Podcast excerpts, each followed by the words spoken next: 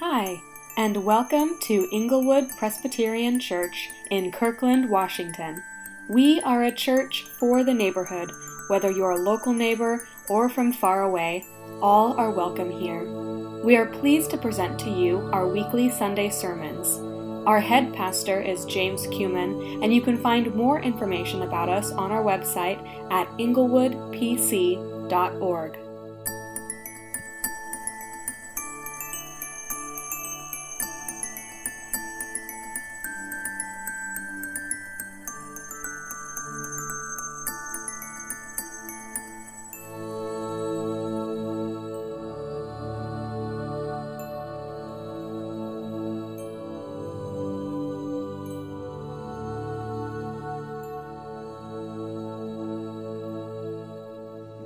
The first scripture for this morning is Isaiah 40, 28 through 31.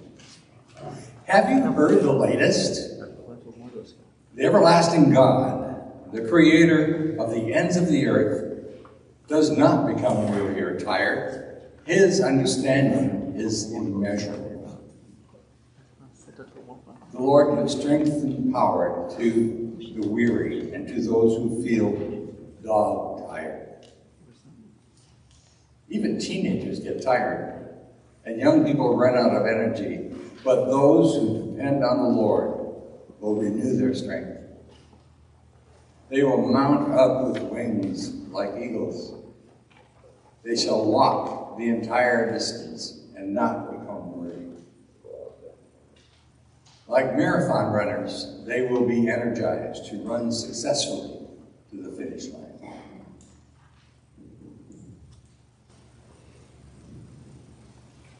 So we want to give you a chance to uh, talk about tiredness. That's the theme of this uh, sermon series, Scripture for Tired, Lethargic People. And there have been lots of things that have happened all around us that tend to make us tired. And today's scripture and message is directed toward finding God's energy in the midst of our. Get it? Tiredness? You feel? Okay. Um, so, would you make groups of three or four, five, and take a minute and each of you share, up chairs, that's okay. Each of you share what's made you tired during this season. For example, these 18 months of dealing with COVID 19. Okay? Share that with one another as prep for the rest of the scripture in uh, today's sermon. So, ready? Get set. Go. Many believed Peter's gospel message and were baptized. About 3,000 persons were added to their group that day. They spent their time learning from the apostles, taking part in the fellowship needs and prayer with other first century new Jesus followers.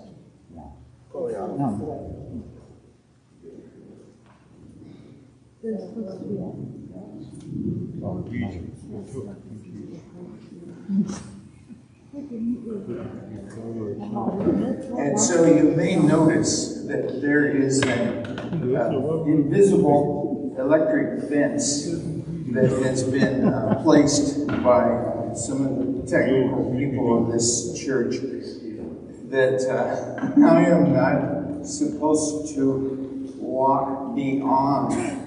And uh, hey, I grew up in uh, on a wheat ranch with cattle, and we had electric fences, and so I'm really sensitive to electric fences. So I won't be coming out there because I don't want to get uh, shocked, as they say. Okay, getting tired and getting energy, so I invite us to pray as we uh, look at this energizing scripture. Our God, we, we come to you. We depend upon you. We need you. We hurt for you to be more in our life because of this really crazy, uncertain time that we live in. So we pray that this day, as we encounter you via your word, that we might be energized by your Holy Spirit. And we pray these things in your name. Amen. You have the sermon roadmap as an insert, and you have a cartoon on the back of that. And I want to let you know, especially if you work in buildings and grounds, that there are gremlins living in this church building. And what they did is that they took the caption away from the cartoon. Can you believe that? well, I've used this cartoon many times because it hits the nail on the head with this caption. You see in the picture that this is a group of people in a church staff.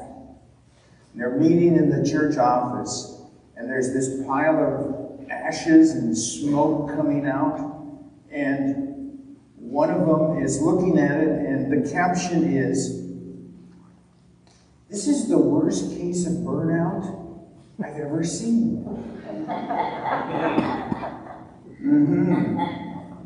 Well, that's a that's a, an ongoing reality that um, we want to look at um, today. First of all, as we um, as we move into this. Uh, okay. A fall sermon series for tired persons. So, I put up some pictures to help us identify. You know, you work a 23 hour day, and by the end of that day, you are ready to do what she is doing. Or, I love this guy. So, what makes you tired or lethargic? He's really over the edge, as you can see. So, the book of Acts and, and this fall series, I'm designing especially for us tired people. The interesting thing about it is that having gone through all of that we've been through with COVID and uncertainty on the international stage, and you know, will my kids get back into school or not? And is school safe? On and on and on. That has left us tired. So, I invite you as we jump in to the book of Acts to not fall asleep. Because in the opening, in the book of Acts, chapter 1, verse 8, it says, And you shall receive power. Wow. Power when the Holy Spirit comes upon you. And you shall be my witnesses in Jerusalem, in Judea, in Samaria, and even in Kirkland, Washington. Now, the interesting thing about the word power is in the original New Testament Greek text. The word for power is dunamis, and we get our word dynamite from the word dunamis. So, the scripture is making a really strong case about the work of the Holy Spirit. The book of Acts also talks about the Holy Spirit relative to a wind and the metaphor I'm using is for us to think about going through life as we're going through it right now with a tailwind. And I have this picture of Alaska Airlines because when my wife and I lived in Anchorage, typically the way to get to the lower 48 was to fly from Anchorage to SeaTac and then catch the flight to the next location. Well, we were planning a trip to the lower 48, and we got the word from Alaska Airlines that they had launched a new flight direction directly from Anchorage to San Francisco. We had meetings in California. wow, this is great. Now I want you to do the math. Typically, a flight from Anchorage to Seattle takes three plus hours. Then you get your flight from Seattle to San Francisco, that's another couple hours. Got the math? So, Margie and I got on this flight to go directly from Anchorage to San Francisco. We arrived in two and a half hours. And everybody, all of us passengers, were yelling and cheering and going, yay, yay, yay two and a half hours from Anchorage to San Francisco. Well, the reason, the reason they told us, of course, was there was this massive tailwind that was moving that plane like crazy south to San Francisco.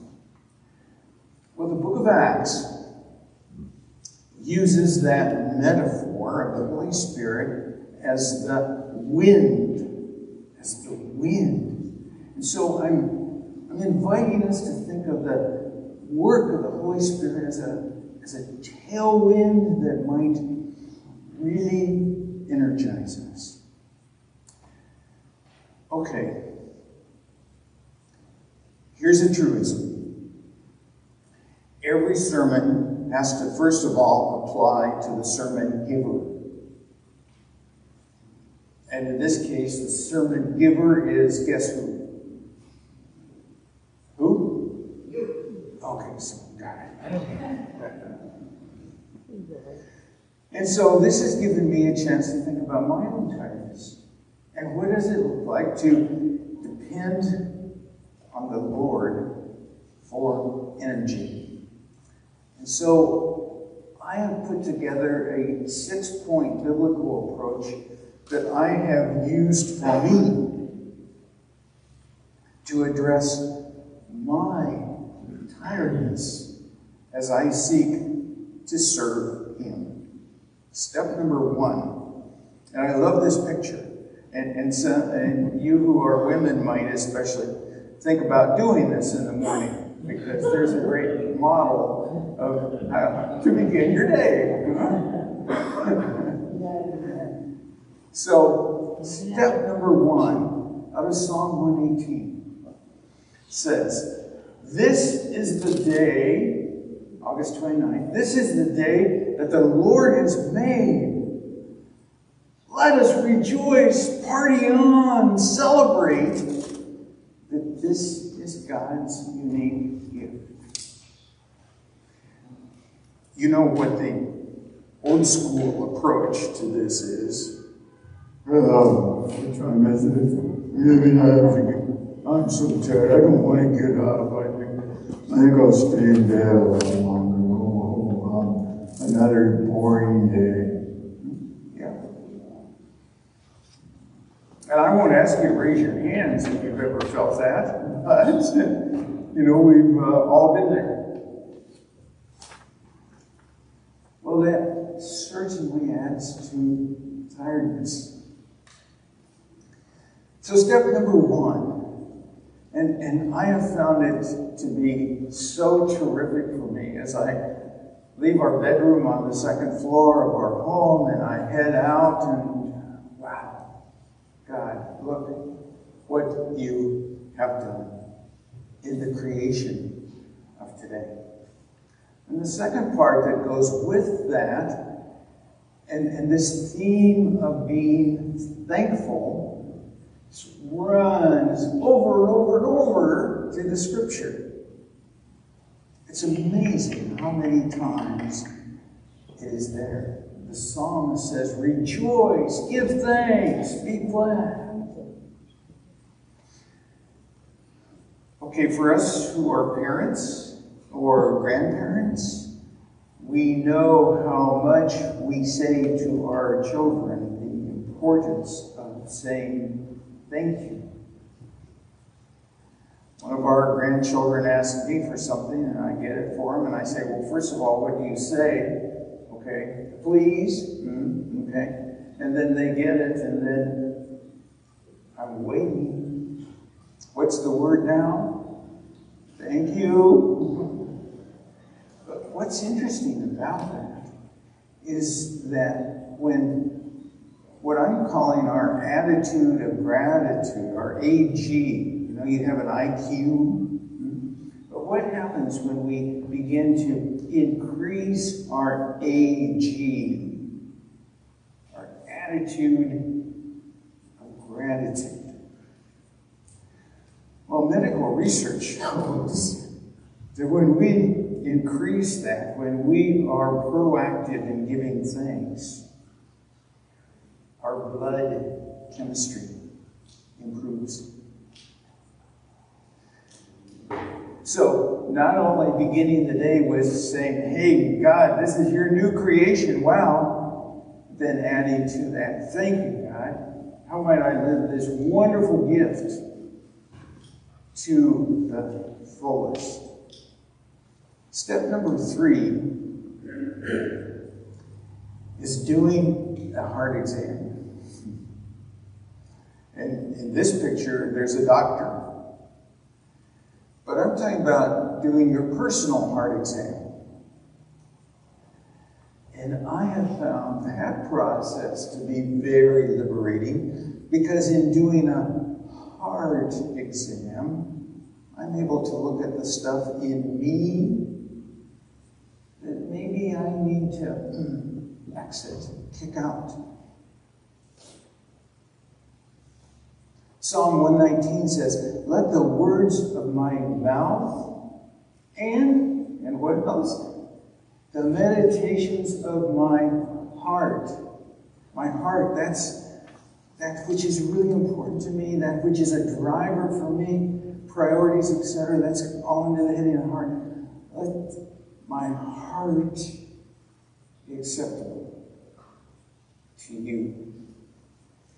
So I find it very liberating to pray that prayer and then look at attitudes or thoughts or feelings that I have about others that aren't good and to give those attitudes, thoughts, the boot. Very, very liberating and urgent. Step four is part of giving the boot. I like, and I love this uh, this cartoon. The man carrying a grudge. they made it very visual, you know. And so you know that log's going to know weigh five or six pounds, and hey, you're going to be really tired after you carry that thing for a day. And so he's saying to someone else, uh, "Would you would you mind carrying my grudge for a while?" But see, the cartoonist has it. Those, those attitudes are like carrying a heavy load. I have another picture of a guy with a sack of junk on his back, and it looks like it weighs 100 pounds, and he's attempting to climb a path in a mountain. Think about the freedom that occurs to get rid of that bag of garbage. Scripture says that. Know, it says, for example, confess. Confess your sins to one another. And a companion with that is then forgive one another. Wow, when, when we refuse, and we've all been there, I've been there, when we refuse to forgive, it's an incredibly heavy load that tires us out. Forgive one another as the next step. Step number four imagine walking through, oh, I can't walk too far, I got the fence here. imagine walking through life following Jesus right there in front. You read through the Gospels, you see how many, many times he said to all kinds of broken sinners like us, he said, Come, follow me. Step number four. Okay, what would it look like for him to be physically present as I walk into this next situation? What would he say? What would he do? Step number four Lord, show me the path to take at the next intersection. Again, from Psalms, that's a paraphrase. But that ties in with the, the idea of following Jesus today. Because, hey, we know that today each of us will come to a bunch of intersections in the road where we have to make decisions about X, Y, or Z. We have to go this way or this way. And that prayer, Lord,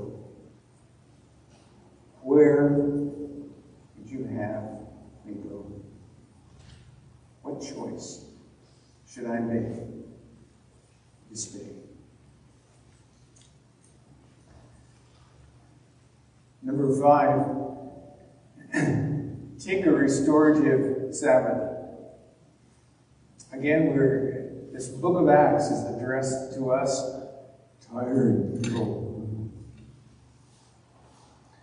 My wife has been leading a group of conferences and workshops for about the past four days. She finished with one in Tacoma and got back last night about 6.30. And this morning as I was preparing to leave, she said, you know, I think I'm going to not work today and I'm going to take the Sabbath. And I said, right on, do it for sure. And again, as scripture says, remember the Sabbath and keep it holy, and it's more than just a day, but it's an activity that's very energizing that can happen anytime during the week.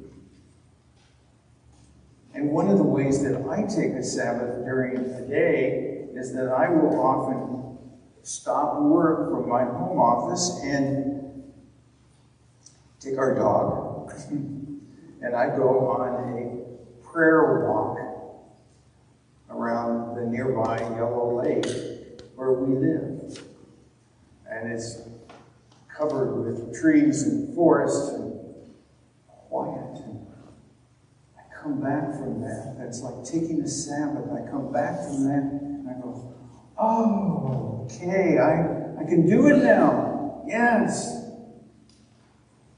So that, as is listed in your insert, step number five toward being energized. And then number six, let the Spirit's energy, the Holy Spirit's energy, energize you, energize me. As Hebrews 12 says, running the race with our eyes fixed on Jesus. We've seen the Olympics in Tokyo, and okay, anybody that's successful in that has to have a clear, clear focus. And so Hebrews says,